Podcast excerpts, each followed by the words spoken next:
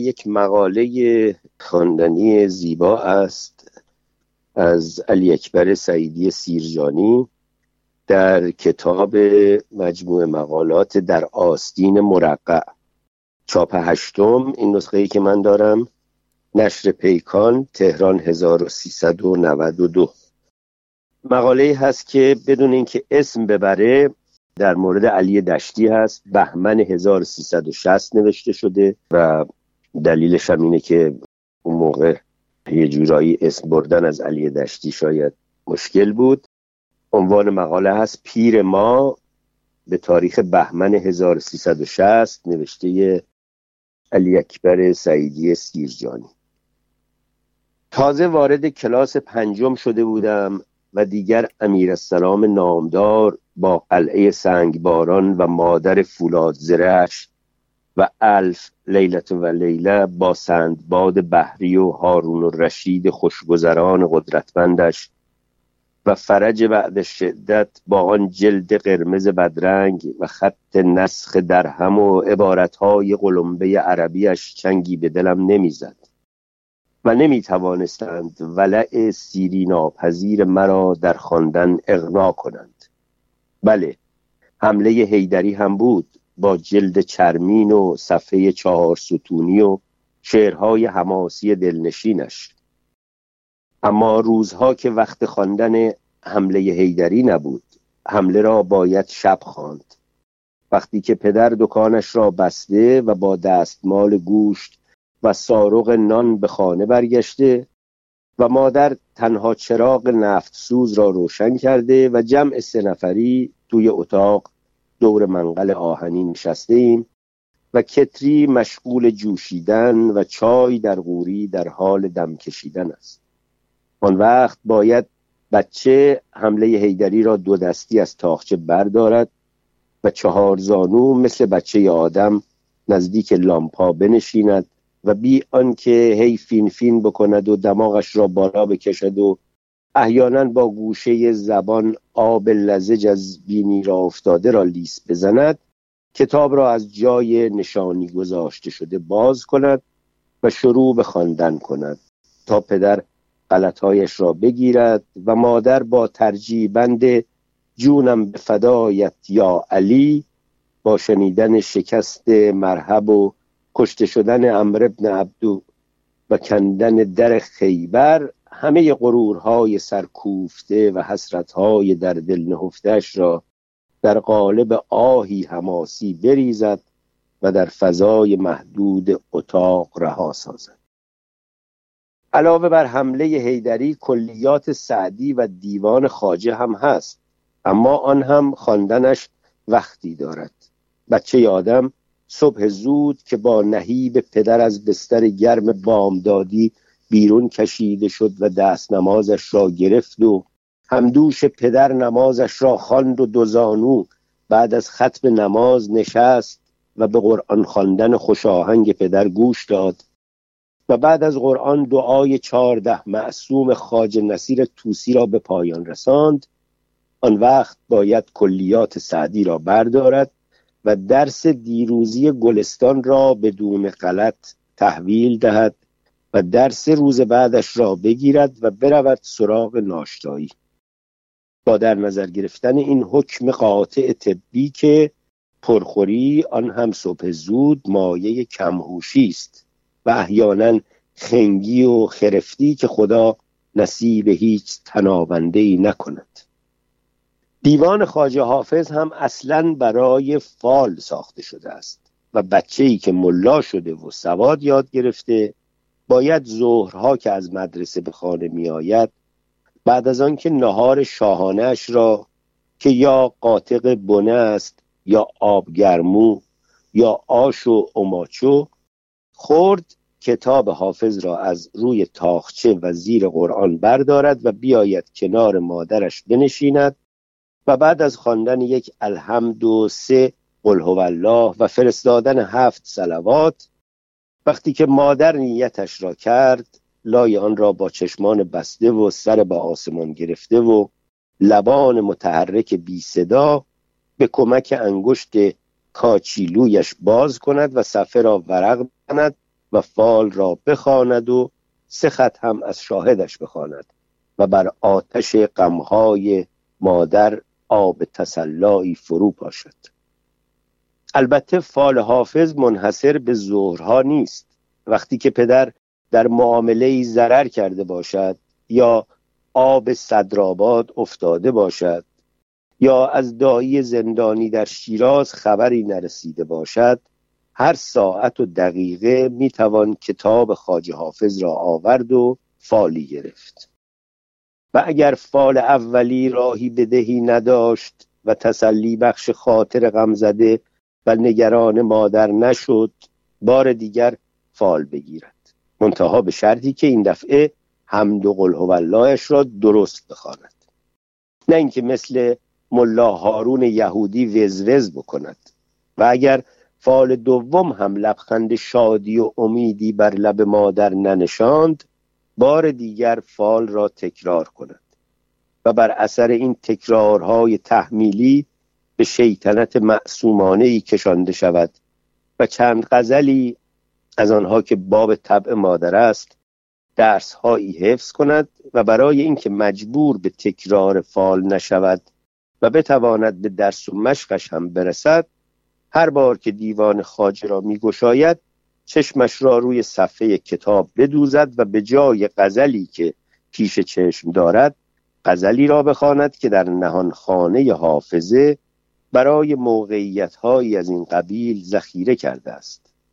و با این تقلب کودکانه علاوه بر خوشحال کردن مادر، 2-3 نقل یا 1 قرص نان برنجی به عنوان شیرینی فال کاسبی کند و دلی از عزا در آورد.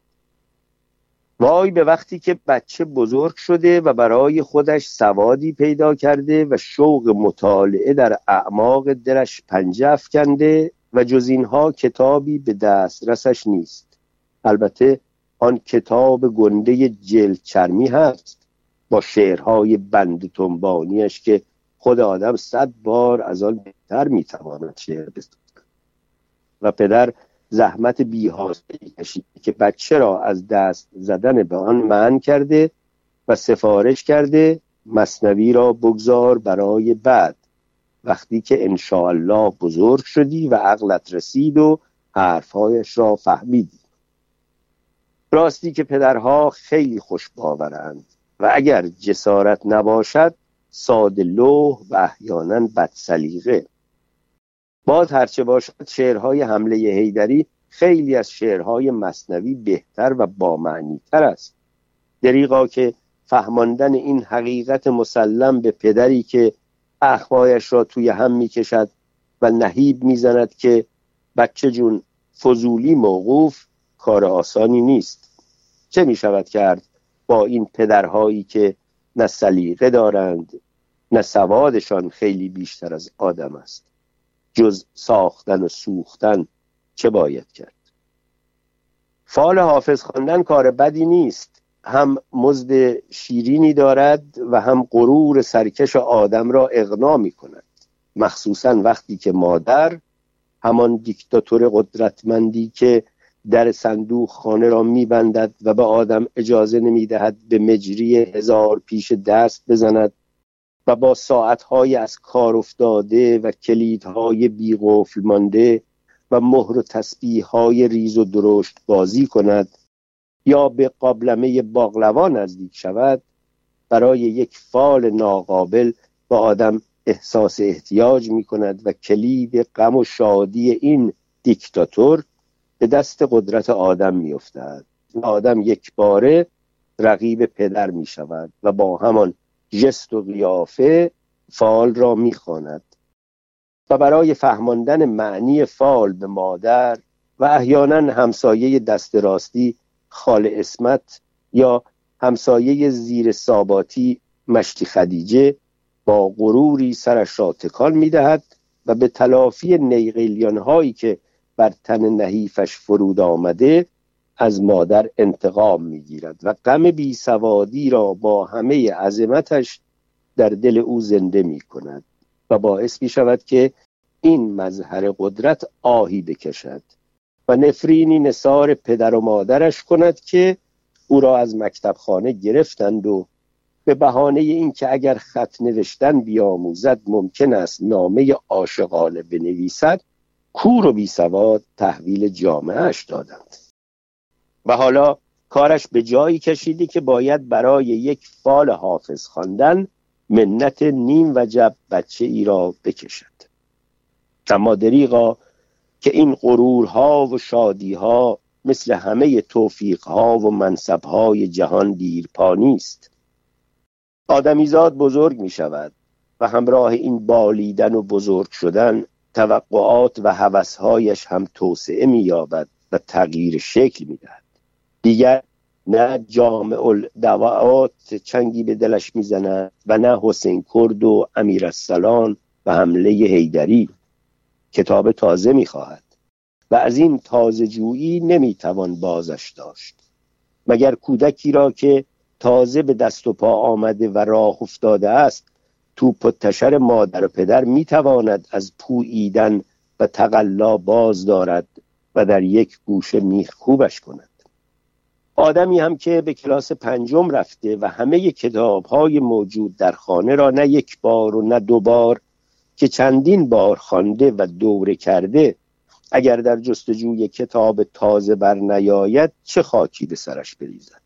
اما در سیرجان که کتاب فروشی نیست، اگر هم می بود آدم که پولی نداشت تا بدهد و کتاب بخرد و به فرض آن که پدر آدم آن روز استثناءاً معامله خوبی کرده باشد و یک شاهی به آدم بدهد، مگر جاذبه اجتناب ناپذیر دکان آقا محمد حسن قناد میگذارد که آدم پولش را خرج خریدن کتاب بکند.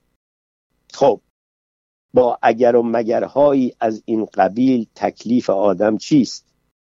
جز به این و آن رو آوردن و از این و آن کتاب گدایی کردن و با شور و شوق خواندن و به هوای گرفتن کتابی دیگر صحیح و سالم به صاحبش مسترد داشتن و گاه گداری هم که صاحبش فراموش کرده یا خود را به فراموشی زده، کتاب را اگر جالب و دلنشین باشد به قبضه تصرف در آوردن و به روی مبارک خود نیاوردن. و 40 سال بعد در گوشه کتابخانه خود به دیوان ایرج میرزا برخوردن با این عبارت ساده بر پیشانی صفحه اولش که این کتاب تعلق دارد به این جانب علی شهابی به تاریخ 12 مهر 1317، و با همه تلاش ها و مرور در گذشته ها به خاطر نیاوردن که چگونه کتاب علی شهابی به دست آدم افتاده است و چرا کتاب مردم را پس نداده و از آن گذشته به چه مناسبتی در این 40 سال طولانی که در حد خودش عمری است لای کتاب ها پنهان مانده تا امروز خودنمایی کند و آدم ملا و مغرور 40 سال پیش و موجود خسته و دلفسرده امروزین را در خاطرات تلخ و شیرین سالهای برباد رفته غرقه سازد و به یاد نخستین آشناییش اندازد با مرد آزاده هنرمندی که 2 هفته پیش جسد نحیف آزرده‌اش را به بهشت زهرا برد و بر آن نماز گذارد و تا گوشه سرد و خاموش حجره‌ای در امامزاده عبدالله بدرقه‌اش کرد تا سالها و شاید هم قرنها بعد اگر نامی از ایران و نشانی از زبان فارسی در جهان باقی مانده بود به یادش مراسم صده و هزاره برپا کنند و بر مزارش قبه و بارگاه بسازند. آری، ایرج میرزایی که 10-15 سال پیش مرده بود نخستین کسی بود که او را به من معرفی کرد.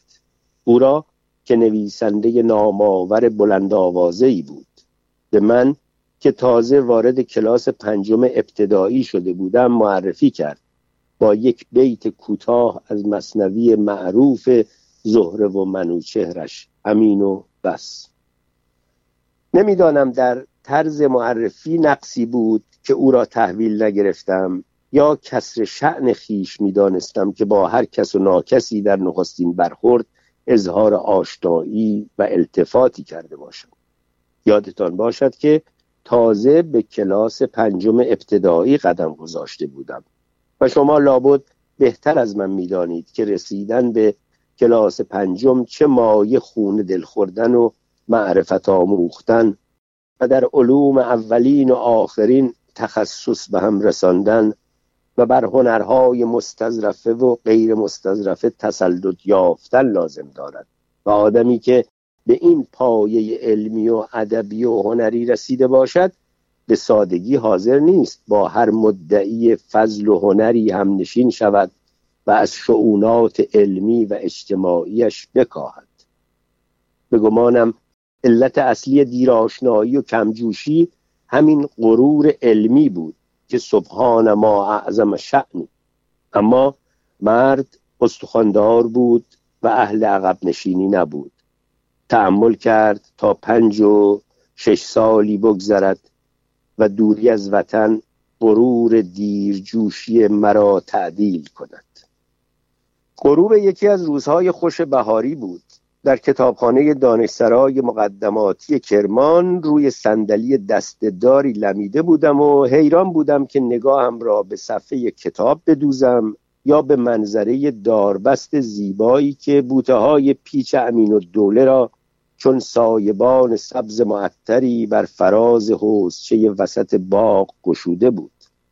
مرد از این حیرت من استفاده کرد و در قیافه زندانی پرخاشجوی مغروری پیش چشم خیالم ظاهر شد با یک دفتر پرشور و خروشی که در ایام محبس نوشته و نظام ظالمانه استبداد را در هم کوبیده بود و با فریاد شعارگونه‌ای بدین مضمون که اگر موسی و عیسی و محمد بر گرگ‌های بیابان مبعوث شده و تعالیم معنوی خود را بر آنان فرو خوانده بودند، گرگان درنده خوی صحرا با سبوعیت طبیعی خود وداع می گفتند. اما ما بشرها چه سنگ دل و بدفطرتیم که به قدر سر سوزنی تعالیم انسانساز آن بزرگواران در روحمان تأثیر نبخشیده است. از او خوشم آمد، از لحن گرم و گیرایش، از بیان مؤثر و دلنشینش، از عبارات غالباً در هم شکسته اما لبریز از شور و هیجانش. تأسف خوردم که چرا در نخستین مراسم معارفه با او گرم نگرفته بودم.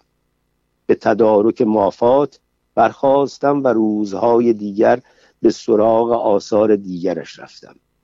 چند قطعه دیگر از نوشته‌هایش خواندم. بعضی را پسندیدم و بعضی را نپسندیدم. آنجا که مرد بر علیه نظام غلط اجتماعی می‌خروشید و از تراکم جهل و تسلط استبداد می‌نالید، لحنش شور و حال دیگری داشت. اما در قطعاتی که خواننده را به مجالس اشرافی می‌کشاند و او را دعوت می‌کرد که تماشاگر حسرت به دل معاشقات دزدانه محفلیان باشد، چیز دلنشینی نمی‌یافتم و حیرت می‌کردم که چرا اغلب مردم به خلاف من می‌اندیشند و معتقدند که همه هنر مرد در تجسم حالات نازکانه و دلبرانه عشقی و به تعبیری رساتر فسقی نهفته است. اینکه فلان آقای شیک پوش اتکلون زده یک کرم مالیده یک دل نسد دل عاشق علیا مخدره بزک کرده فاحش معابی شود و شرح دلدادگی خود را با عباراتی لبریز از کلمات و تعبیرات فرنگی در گوش معشوق زمزمه کند، مقبول طبعم نبود. 1-2 سالی از این آشنایی گذشت و نخستین سال از 4th دهه قرن حاضر فرا رسید و من که از کار تدریس و معلمی در سیرجان سر خورده بودم، در نیمه سال تحصیلی کلاس و مدرسه و خدمات دولت را رها کردم و آواره تهران شدم و سر و کارم به دانشکده ادبیات کشید و به حکم ارادتی که در کرمان به حبیب یغمایی پیدا کرده بودم به سراغش رفتم. حبیب 2-3 ماهی رئیس فرهنگ کرمان شده و در همان دوران کوتاه با لوندی‌های دهاتی معابی و سادگی‌های زیرکانه خیش دل از عارف و عامی و مرد و زن کرمانی به یغما برده و به تهران آمده بود و از جمله مریدانش یکی هم من بودم. با گرمی بی تکلف روستاپسندش پذیراییم کرد و قرار شد در کارهای دفتری و مطبعی یغما یاریش کنم و از جمله به خرج خیش سوار اتوبوس شوم و به سراغ نویسندگان بلند آوازه یغما روم و نمونه‌های مطبعی مقالاتشان را ببرم و مقالات تازه را بگیرم و به دفتر یغما بیاورم. کاری جذاب و دلنشین بود برای جوانی که زاویه عزلت سیرجان را پشت سر گذاشته و رو به عرصه پرتلاش تهران آورده و به اقتضای جوانی جویای نام است و مشتاق دیدار بزرگان شعر و ادب.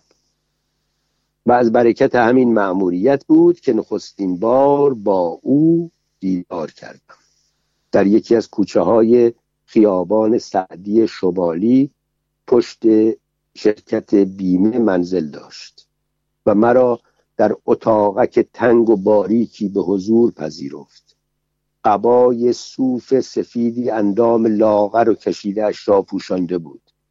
نشستم و معرفی نامه حبیب را با نمونه مطبعی مقالش به دستش دادم. نامه حبیب را خواند و از پشت عینک ذره‌بینی‌اش نگاهی به سر و وضع فقیرانه ام کرد و مقاله را دید و تصحیح کرد و به دستم داد و روانه ام کرد.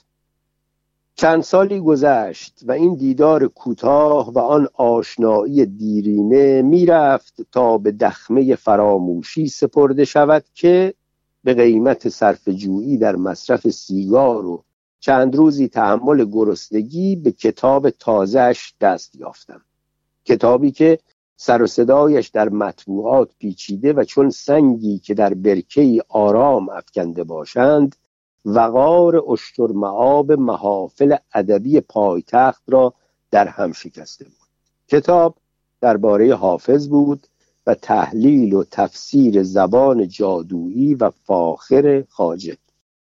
با خواندن و دیدن این کتاب آشنایی‌های بی‌تفاوتانه قبلی جای خود را به ارادت داد. مرد برای نخستین بار تصویرهای مبهم و غبارآلود ذهنی مرا در قالب عبارات ریخته بود و درباره خواجه شیراز متذکر همان نکاتی شده بود که سایه‌واری از آن بر صفحه خاطرات داشتم، اما نه بدین نظم و روشنی و فصاحت. این ارادت با گذشت سالها به جای کهنه شدن و از رونق افتادن رو به استحکام رفت. آخر مرد پس از عمری قلم زدن و به شرح مجالس عیش و عشرت پرداختن و راوی راز و نیازهای عاشقانه این و آن شدن، راه خودش را یافته و رو به گنجینه لایزال ادب فارسی آورده و این تحول فکری مایه برکت زبان فارسی بود و وسیله آشنایی جوانان ایرانی با مفاخر ارزنده نیاکان شد.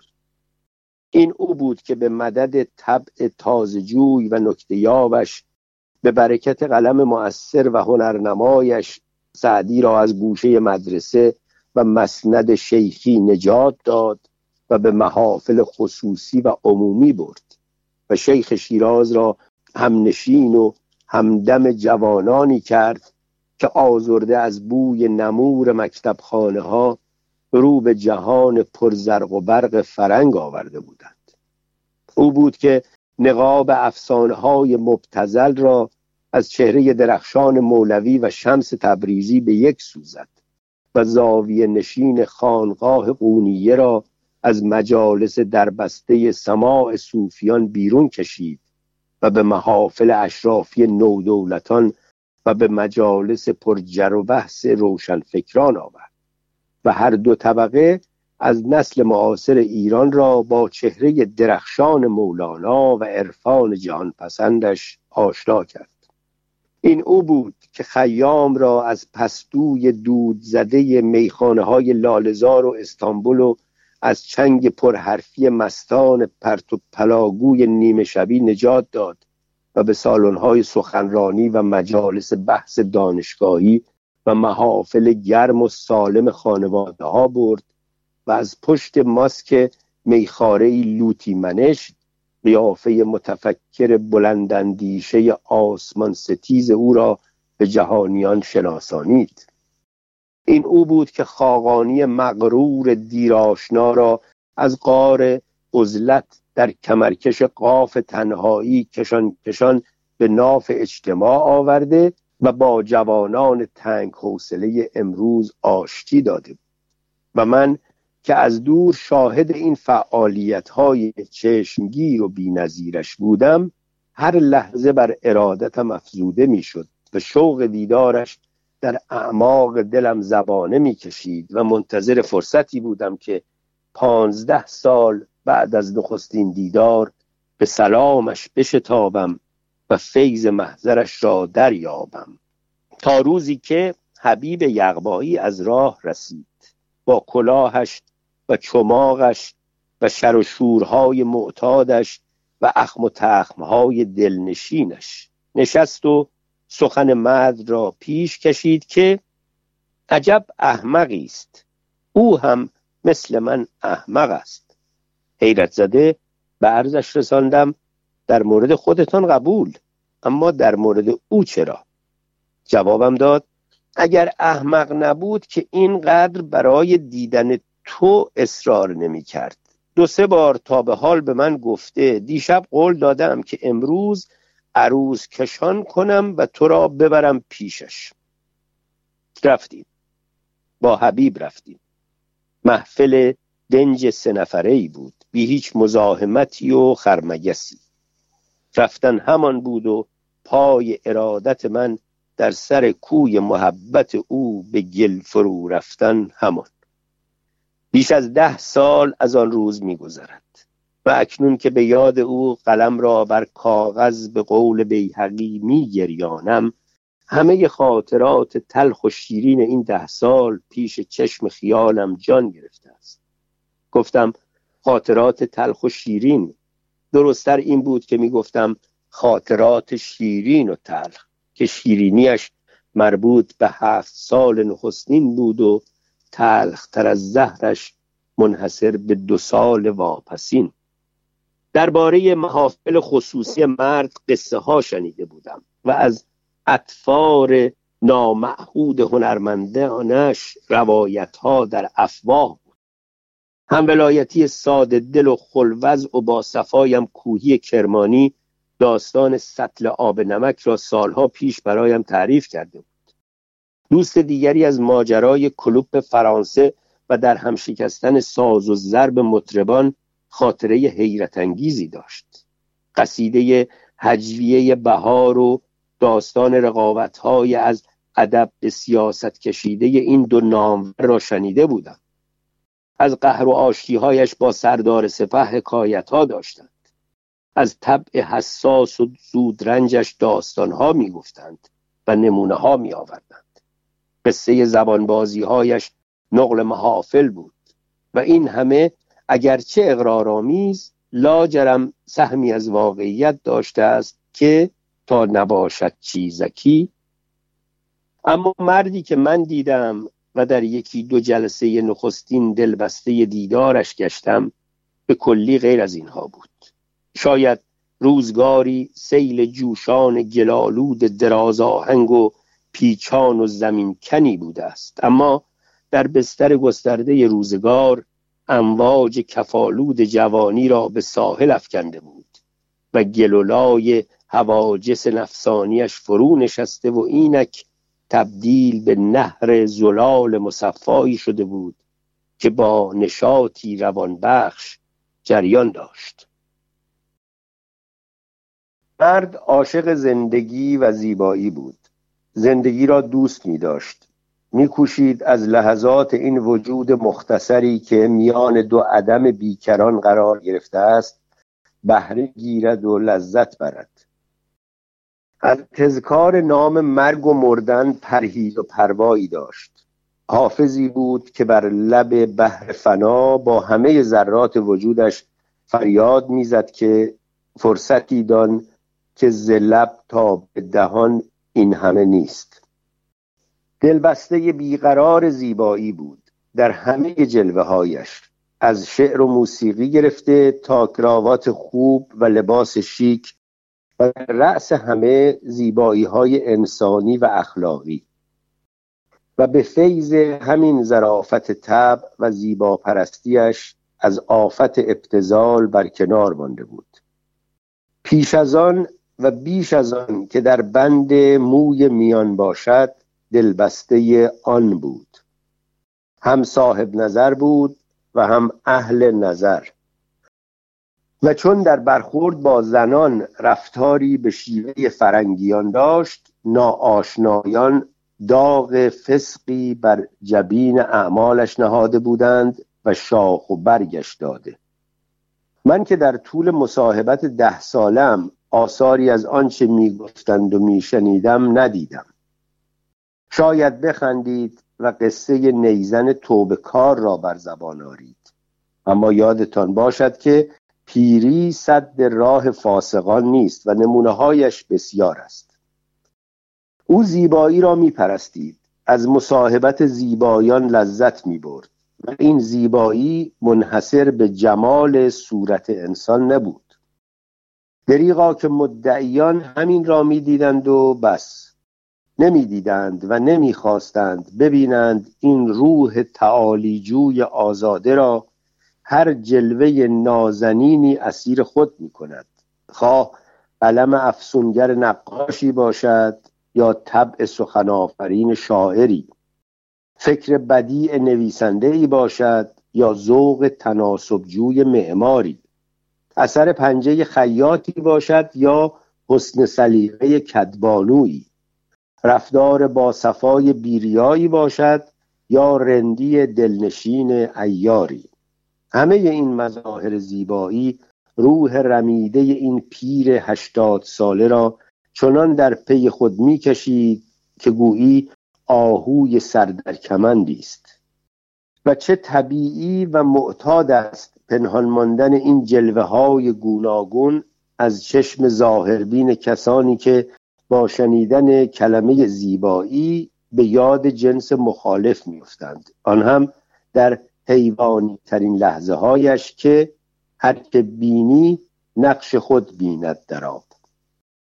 مرد سعدی بیریای آخرالزمان بود که با فریاد همه کس دوست می دارند و من هم، دل و دیده به طوفان بلا سپرده و با شعار جان سپر کردند مردان ناوک دلدوز را، از سنگباران ملامت به سپر تزهد پناه نمی برد. گفتم مرد عاشق زندگی و زیبایی بود، اما عشق والاتر و پرشورتری هم داشت، عشق به حقیقت.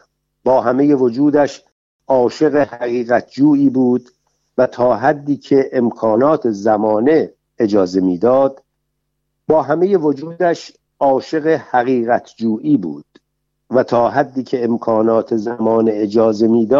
حقیقت گویی. مرد به تمام معنی کلمه یک روشنفکر بود، نه از این گروهی که با قسم حضرت عباس در پی اثبات روشنفکری خویشند. اهل منطق بود و تفکر و استدلال، اسیر لجاج و تعصب نبود. به محض برخورد با منطقی قوی‌تر به اشتباه خویش اعتراف می‌کرد و در بازگویی این اعتراف اصراری داشت. و این فضیلت اندکی نیست در محیط ظلمت زده‌ای که همه عقل کلند و مؤید من عند الله و اگر محبت وحی نباشند دست کم با الهام سر و کاری دارند. همین عشق حقیقت و شور روشنفکری بود که او را تا حدی پرخاشجوی و عصبی کرده بود. گاهی که سخن ابلهانه‌ای میشنید، از پشت شیشه های عینک چنان نگاه نومیدانش را در فضا رها میکرد و چنان قیافش در هم میرفت که گویی هر چین صورتش دهانی شده است و فریاد میزند که مردم من در حسرت فهم درست. او را آتشی مزاج و عصبی می شناختند و چنین بود، اما نه با همه کس. وقتی با خشم و خروش طرف را در هم می مالید که مستحق مالش بود. از مردم بی اطلاع و بیمایه‌ای که به اتکای مقام و منصبشان می خواستند فضل فروشی و هنرنمایی کنند نفرت داشت و با یک پرخاش تند و دلشکن بساط معرکه گیریشان را در هم می‌ریخت. و در این لحظات مردی بود مردستان، تبدیل به رند عالمسوزی میشد که با مصلحت بینی سرکاری نداشت. در این اوج خشم و خروش، قیافه پرخاشگر و حرکات دست ظریف و لاغرش تماشایی بود. از عوام بازی نفرت داشت و عجب این که با عوام هم می جوشید و در این گونه مجالس که به ندرت گذارم افتاده و شاهد ناخواسته و مهمان ناخوانده‌ای بودم، انصاف می دهم که با مهارت خاصی با نااهلان رفتار می کرد، بی آنکه خود را همرنگ آنان سازد یا سرمویی با سلیقه و عقایدشان همراهی کند. در مواردی از این دست سیاستمدار پخته‌کاری بود، بی آنکه عوام فریبی و ریاکاری پیشه کرده باشد. مرد به خلاف آتش مزاجی‌هایش در خوردن و پوشیدن و نوشیدن اهل اعتدال بود. قوت روزانه‌اش از غذای کودک 6 ماهه‌ای کمتر بود و از برکت همین اعتدال در سالهای آن سوی 80 علیل و افتاده نشده بود. چشمی بینا و گوشی شنوا و حافظه‌ای به کمال داشت. با این همه از پیری رنج می برد و گاهی مثل آسمان ابری چهره در هم می کشید و رگبار خشم و خروش خود را نثار نکبت پیری می کرد و به نظر من حق داشت. طبیعت در حق او ستمگونه‌ای کرده بود. بسیاری از نیروهای جوانیش را به تحلیل برده بود، بی آنکه از نعمات پیری بهره‌مندش سازد. می‌خواهید بپرسید مگر پیری هم نعماتی دارد؟ بله. چه نعمتی بالاتر از گوش کر شده و چشم به کوری گراییده و حافظه از دست رفته و از اینها بالاتر و ارزنده تر حرص فزونی گرفته و شهرت طلبی های لجام گسیخته و خودپسندی های بی حد و مرز و دروغ بافی های خودستایانه. اینها نعماتی است که پیری به فرزند آدم، فرزند بیچاره آدم، ارزانی می دارد. و عجبا که در مورد او طبیعت امساکی به غایت کرده و ستم روا داشته بود. مرد نه در جوانیش تعلق خاطری به مال و ثروت داشت و نه در پیری. هرچه از مال جهان هستی داشت صرف زندگی کرده بود و زندگی کردن و به زندگان رساندن. در سالهای آخر که مصیبت بزرگ پیری و نیستی به سراغش آمده بود، آن هم با عائله‌ای سنگین و پرخرج، من هرگز نشنیدم سخنی از تنگ دستی بر لب آورده یا حتی اشاره‌ای به مسائل مادی کرده باشد. شیوه‌ای به خلاف رسم مختار اهل روزگار، حریصان بدبخت سیری ناپذیری که همه شکوه‌هایشان از تحولات زمانه منحصر به قطع درآمدهای نامشروع بادآورده است و احیاناً مصادره مختصری از اموال بسیارشان. شخصیت‌های دروغین از 70 گذشته‌ای که غم فردا و ترس بیپولی به هذیانشان کشانده است و ذکر دائمی دل بر همزنشان این که به گدایی افتادم از کجا بیاورم، مگر رفقا چیزکی به قرضم دهند من که درآمدی ندارم. و در پاسخ نصیحتگر بیهودگو که چرا مینالی، فلانجا را بفروش به فرض اینکه 30 سال دیگر بمانی، ماهی 100,000 تومان خرج کن و این همه دم از فقر و گدایی مزن، عذرشان این است که مگر می شود؟ و راست می گویند این بیچارگان که نمی شود. وقتی که زائقه به انحراف گراییده، از نفس پول و حرص پول لذت برد، دیگر همه لذت‌های زندگی در کام جانش هیچ است.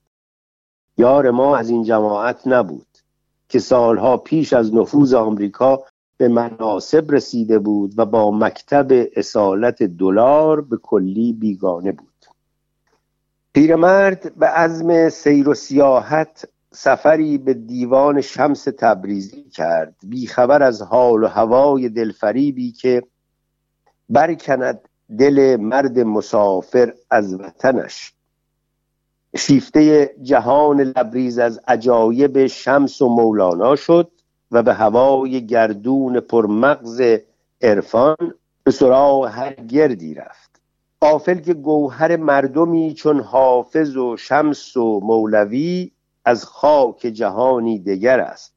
به حکم دل تازه‌جوی و طبع پژوهنده‌اش از این صومعه به آن خانقاه و از این خانقاه به آن مدرسه سر زد و به سراغ مسندنشینان پرآوازه جهان تصوف رفت و خشمگین و حیرت زده باز آمد که از دلق پوش صومعه بوی ریا شنیده و مدعیان تخت پوست درویشی را دلالان جهان سیاست دیده بود.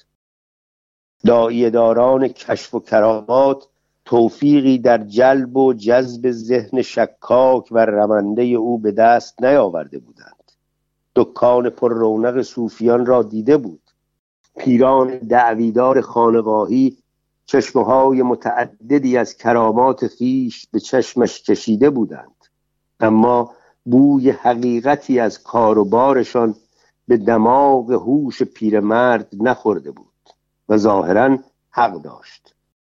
مار از سوراخ بیرون کشیدن و بر گرده دیوار نواختن و خشت و گل را به حرکت آوردن، سجاده بر آب افکندن و در هوا پرواز کردن، با نگاه غضبی دخترک زیبای بیگناهی را آب کردن و به زمین فرو بردن، شبی 40 بار کام دل از نوعروسی خردسال گرفتن و حتی با آب دهانی دکان جراحان و اطبای برجسته را تخته کردن، جلوه های دلفریب و دام های خطرناکی است، اما آشیانه عنقا بر قلل رفیع تعقل نهاده بود و سر پرشورش به هر کمندی فرود نمی آمد. رواج و رونق خانقاه‌های قرن 5 و 6 را دید و بازیگری‌های خطرناک پیران را که از مواعظ و اخلاق به امور اجرایی و سیاسی پرداخته بودند و گرم ستاندن و دادن مسند شاهنشاهی بودند. دیوجوش‌هایی دید که با نیازهای میران و شاهان ستمکار بر اجاق خانقاه می‌غلید و کیسه حرص درویشان شکمباره را لبریز می‌کرد. بوریایی دید که از هر رخنه دهانگشوده‌اش بوی گند ریا بر مشام جان می‌بارید.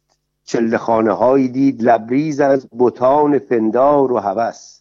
این همه را دید و یادش آمد که پیش از این در زلال ریاض دیوان شمس چریده است و الیف مرغزار طبع حافظ بود. دلش لبریز نفرت و بیزاری گشت و فریادش به آسمان رسید که رطل گرانم ای مرید خرابات. و از این پس به جای پرداختن به خاقانی و خیام و سعدی، شمشیر قلم برداشت و به جان داعی داران تصوف افتاد و با سلاح تعقل و استدلال به چنگ خرافات و تعصب رفت و در این مرحله مرد به آستانه 90 سالگی رسیده مرا به یاد 2 سالگی دخترم صحبا میانداخت که در اثنای بازی‌های کودکانه سرش به دیوار خورد و جیغ و دادش به هوا رفت و وقتی که اجازه تنبیه دیوار از طرف مادرش صادر شد با پنجه‌های ظریف و مشت‌های کوچکش به جان دیوار افتاد و با هر مشتی که به دیوار سرد و سنگین می‌نواخت دلش خنک می‌شد، اگرچه درد دست و پنجه بیتابش کرده بود. جنگ پیرمرد، این مشت بر سندان کوفتنهای هیجان انگیز و بی حاصل تا واپسین سالهای زندگیش ادامه یافت و به حیات پیران سرش گرمی و حرارت بخشید. با هر حمله‌ای نقش غرور و رضایت بر پیشانیش می‌نشست و اعتنایی به دست و پنجه آسیب دیده خود نداشت.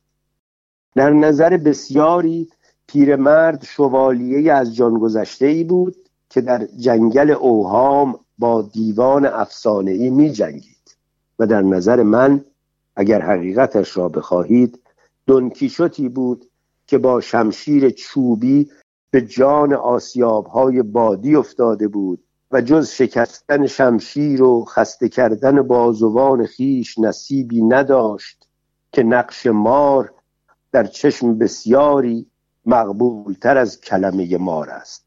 وانگهی در کارخانه‌ای که ره عقل و فهم نیست. اما پیرمرد می‌جنگید و دلیرانه می‌جنگید که خون جوانی در عروقش جریان داشت و از اول عمر جنگیده بود و خوی جنگیدن در طبیعتی که نشست. با مرد در این مقوله غالباً مناقشه ای داشتیم. مدعی بودم که اگر این عمل شدنی بود و لازم می نمود پیش از من و تو لیل و نهاری بوده است و شاعران و نویسندگانی می خروشید که ما هم مثل دیگران بنشینیم و دست روی دست بگذاریم، آن هم آخر قرن 20. ذهنم را آرامتر می کردم که مردم امروز هم مثل عهد مولوی اند. صنعت و تکنیک پیشرفته است، اما فهم و عقل را چه عرض کنم؟ مگر مولوی آه حسرت نمی کشید که اگر نبودی فهم ها تنگ و ضعیف؟ و این جر و بحث ها روزی پایان گرفت که به سراغش رفتم و برافروخته دیدمش لرزان و عصبی در اتاقکش قدم میزد و زیر لب میغرید. چشمش که به من افتاد ایستاد و نگاه یأس‌آمیزش را به صورتم دوخت که حق با تو بود.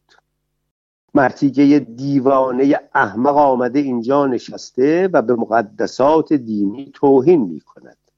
احمق میپندارد که روشنفکری یعنی بیدینی، روشنفکری یعنی توهین به مقدسات. حق با توست. هنوز خیلی عقب مانده ایم. هنوز درس خوانده هامان هم نمیتوانند بین ایمان واقعی و خرافات ابلهانه تفاوت بگذارند. به خیالشان جنگ با موهومات و خرافات یعنی جنگ با دین و ایمان. زدم انداختمش بیرون.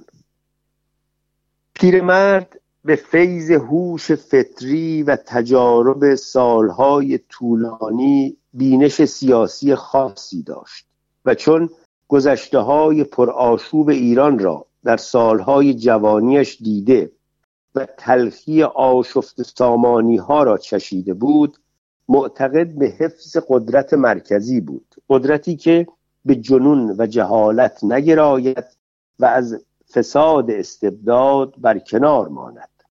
اگرچه مرد در نظر من جویای کوسه ریش پهنی بود، اما در موارد بسیار نادری که خلوت می کردیم و در این مقوله به بحث می پرداختیم استدلالهایش اگر نه قانع کننده باری قابل توجه می نمود. نمیخواهم در حال و هوای حاضر بدین زاویه زندگی او بنگرم که مجال کامل گفتن نیست و بچه نازادن به از 6 ماه افکندن جنین. اما بی اشاره بدین نکته نمیتوان گذشت که مرد پرورده حال و هوای دیگری بود و به شدت از سبکسری های مسند نشینان سالهای اخیر رنج می برد و از حصاری که جنون قدرت و مرض خودگنده بینی در قالب کانون مترقی پیرامون مرکز قصب قدرت کشیده بود شکایت ها داشت و حکایت ها. سرنوشت شوم شاه را سالها پیش از این در سالهای اقامت بیروتش پیش بینی کرده و طی نامه مؤدبانه نصیحت آمیزی باز گفته بود و حیرت زده پاسخ شنیده بود که از وطن دوری و از حقایق بیخبر. به عبارت لوری پوست کنده فضولی موقوف. پیرمرد سعه صدری داشت و روح انتقاد پذیری در دیاری که کور سوادی و نشر کتابی و شهرت کاذبی جواز جنت مکانی است و علامت الزمانی و هر که بدین جواز دست یابد ساحت اسمتش از هر خطایی مبرا. مرد اصراری در پی بردن به اشتباهات خود داشت. اغلب نوشته‌هایش را پیش از آن که به دست حروف سرد و سنگین چاپخانه بسپارد به 2-3 تن از یاران نزدیکش میسپرد تا بخوانند و موارد ضعف و اشتباهش را یادآوری کنند. ظاهراً دوستان در ادای وظیفه دوستی به حکم مزاجگویی و ادب شرقی کوتاهی می‌کردند و به همین مناسبت چند سال پیش که دوست تازه‌ای پیدا کرده و به ذوقش اعتقادکی به هم رسانده بود هرچه می‌نوشت به او می‌داد و رفیق صراحت پیشه موارد ایراد را بی هیچ اغراض و ادبی ذکر می‌کرد و من آثار لذت و ارادت را در چهره پیرمرد می‌دیدم. یادم نیست در نوشته‌ای مربوط به صائب بود یا حافظ که دوست مشترکمان بالای 1 فصل نوشته بود که خیلی آبکی و بیمزه است و مرد بلافاصله بر سرتاسر آن فصل خط بطلان کشید و از این بالاتر و کمیابتر روح بزرگوار او بود در رعایت حق دیگران. محال بود نکته تازه‌ای از کسی بشنود و آن را به نام خود بازگوید.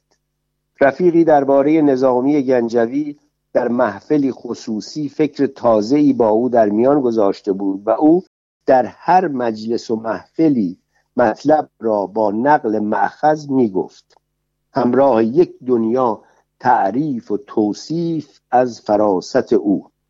دوست دیگری بر 1-2 نوشتهش نکته افزوده بود. مرد وارسته این نکته ها را با ذکر اسم نویسنده ضبط کرد و به دست انتشار سپرد. آنان که با آماده بری و پختخوری بزرگان اهل تحقیق در این سرزمین نکبت زده آشنایند میدانند چه میگویم. مرد نازوکندیش بود و نکته یاب.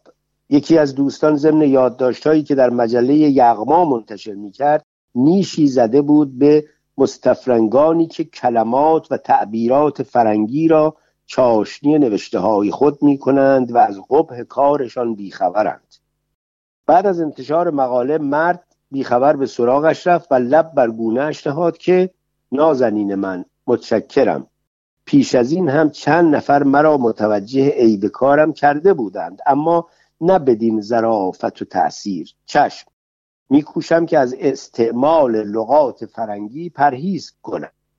و چنین کرد. شاهد مدعا نوشته‌های سالیان اخیرش. به چاپ و نشر نوشته‌هایش علاقه‌ای به تعبیر خودش کودکانه داشت. در سالهای اخیر به سراغ ناصر خسرو رفته بود و نوشته‌هایش را به دوستی سپرده بود که بخواند و عیب‌جویی کند، که ورق‌گردانی لیل و نهار آغاز شد و سیلاب انقلاب پست و بلند ایران را یکسان کرد و ناشران موقع شناس را سیاستی دیگر آمد. در بازگشت از دومین سفر نوشته ها را باز خواند و حق و اصلاحی کرد و به من سپرد که هرچی میخواهی بکن. گفتم حروفچینیش میکنیم. نشرش باشد برای روزگاری که مردم حال و حوصله خواندن داشته باشند. خنده تلخی کرد که به من ربطی ندارد. به اسم هر که میخواهی منتشرش کن. پانویس و سرانجام عیناً تحویل ورثه‌اش شد. دو سفر اجباری اخیر پیرمرد را خسته و فرسوده کرده بود. از سفر اول که باز آمد حکیمانه صبر و سکوت پیشه کرد و از جوانی که نادانسته و شاید هم شناخته و دانسته سیلی بر صورت و استخوانیش نواخته بود شکایتی نداشت. شکوهش از توهین نابجایی بود که به او و پسرخوانده‌اش روا داشته بودند. اما سفر دوم مرد را به کلی در هم شکسته بود. حقیقت را بخواهید به عنوان جسد بیجانی بازش آورده بودند که به خاک بسپاریم. برادران میر و به تعبیر خودش دو فرشته نازنین پرستاریش کردند و به جبران شکستگی ها پرداختند. دریغا که برای شکست روح مرهمی نساختند. پیرمرد از سفر دوم شکایت ها داشت که معنی بهشت و دوزخ را تازه فهمیدم. در مسافرت دوم پی بردم که سفر اولم در باغ بهشت بوده است. گویا زاهد پسندید خویی به دادش رسیده بود و از چنگ انتقام جویی رفیقان بازش رهانیده بود. اما مرا از خلق و خوی رفقا آگاه بود و از سرنوشت خویش بیمناک، از قدرت رفیقان با خبر بود و از کینه جویی و قساوتشان هم. گفتم مرد عاشق زندگی و زیبایی و حقیقت بود و بازی زمانه را بنگر که در هر سه مورد چه به روز روزگارش آورد. مردی که به زیستن عشق می‌ورزید بر اثر دو سفر ناخواسته سالیان اخیر چنان از جان و جهان بیزار شده بود که به انتظار مرگی ناگهانی دقیقه شماری می‌کرد. یک ماهی پیش از مرگش، روزی که خلوتی دست داده بود، با مقدمه چینی مفصلی در مورد آشنایی کوتاه مدت و پرکیفیتمان و اینکه اهل تعقل و منطقم پنداشته، از من خواهشی کرد که مو بر تنم راست شد و عرق سردی پیشانیم را پوشاند. مرد از من کپسول سیانور خواسته بود. سکوتی کردم و قولی دادم بی آنکه عواقب این تعهد را سنجیده باشم. آن هم چه عواقب جانکاهی که در طول یک ماه 10 سال پیرم کرد. اگر در عمر خیش گرفتار جدال درونی تعقل و عاطفه شده باشید، به عظمت رنج من آگاهید و نیازی به بازگفتن نیست. در غیر این صورت هم به تو حاصلی ندارد غم روزگار گفتن. از آن پس مطالبه های مکرر او بود و وعده های امروز و فردای من عمری بر علیه خودنمایی های پزشکان که نام اخلاق بر آن نهاده‌اند رجز خواندم و مخالف این بودم که آدمیزاده ای را خرگوش آزمایشگاه کنند و در هر حالتی و به هر کیفیتی زندهش نگاه دارند. چه لطفی دارد با ذلت و نکبت و علت زیستن و به عبارت بهتر نفس کشیدن بی هیچ امید بهبودی. سالهاست به تحریک همین طبع راحت طلب از دوستان طبیبم خواستم که در منزل واپسین برای چند روز نفس کشیدن بیشتر آزارم ندهند و دست از هنرنمایی بردارند. با این همه در دو بزنگاه حساس زندگی بر سست اعتقادی و بی‌همتی خود خندیدم، خنده‌ای به تلخی جام شوکران و زهر هلاهل. یکی روزی که مادر مغرور و همسلیقه‌ام بر اثر سکته مغزی به حال اغما رفته و روی تخت بیمارستان افتاده بود و طبیب معالجش میگفت قسمت اعظم بدنش فلج شده است و من میدانستم که فلج شدن کوچکترین عضوی چه رنج جانکاهی نصیب پیرزن مغرور خواهد کرد و اگر زنده بماند هر لحظه حیاتش چه عذاب علیمی خواهد بود. با این همه به جای آنکه فرمانپذیر عقل باشم و بگذارم با آرامش بمیرد، به حکم عاطفه دست التماس به دامن طبیبانش انداختم که به عمل مغز متوسل شوند و به هر صورت زنده اش نگاه دارند. و پیرزن نیمه شب قبل از عمل با کشیدن آخرین نفس از چنگ عواطف احمقانه من خویشتن را نجات داد. و دومین باری که هجوم عاطفه نظام عقلیم را در هم ریخت، همین ماه آخر عمر پیرمرد بود.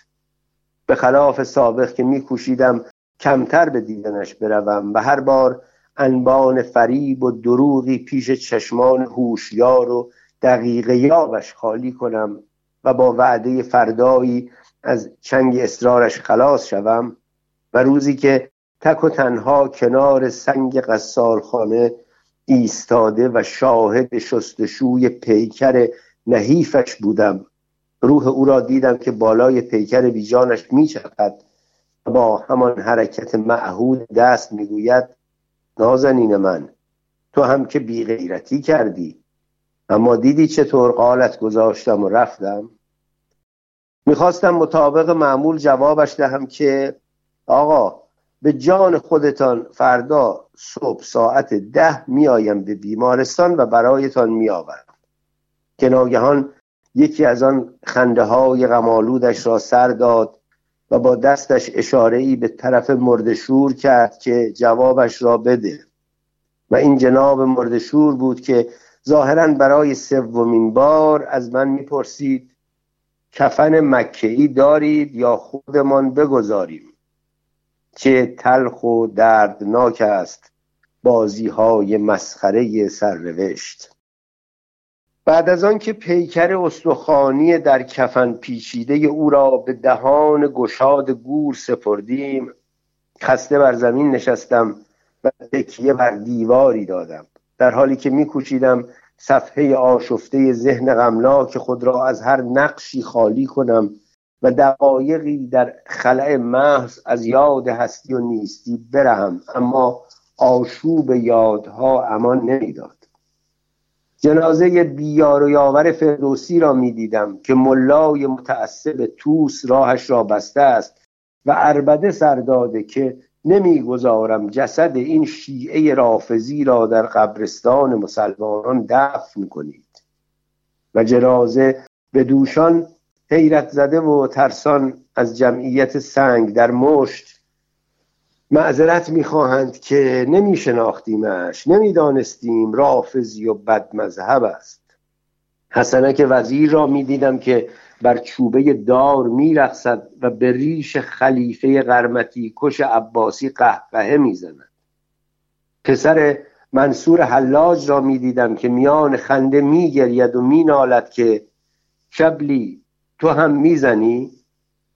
عطار را می‌دیدم که مغول خنجر بر کف کف بر لب را به ریشخند گرفته است تا غضبش بیشتر گردد و کارش را سریعتر انجام دهد. شمس تبریزی را می دیدم که زیر ضربه های خنجر تعصب می چرخد و سماع صوفیانه‌ای دارد.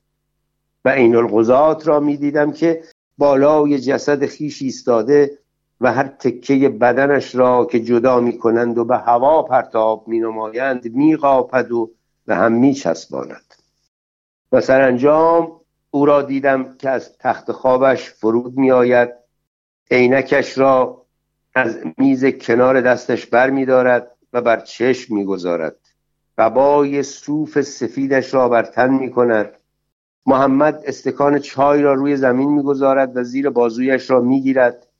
پسر کوچک محمد با دندانهای درشت و صورت نازیبا پیش می آید و او خم می شود و با گفتن نازنین صورتش را می بوسد، کمربند قبایش را محکم می کند، دمپایه هایش را می پوشد و به طرف صندلی من می آید.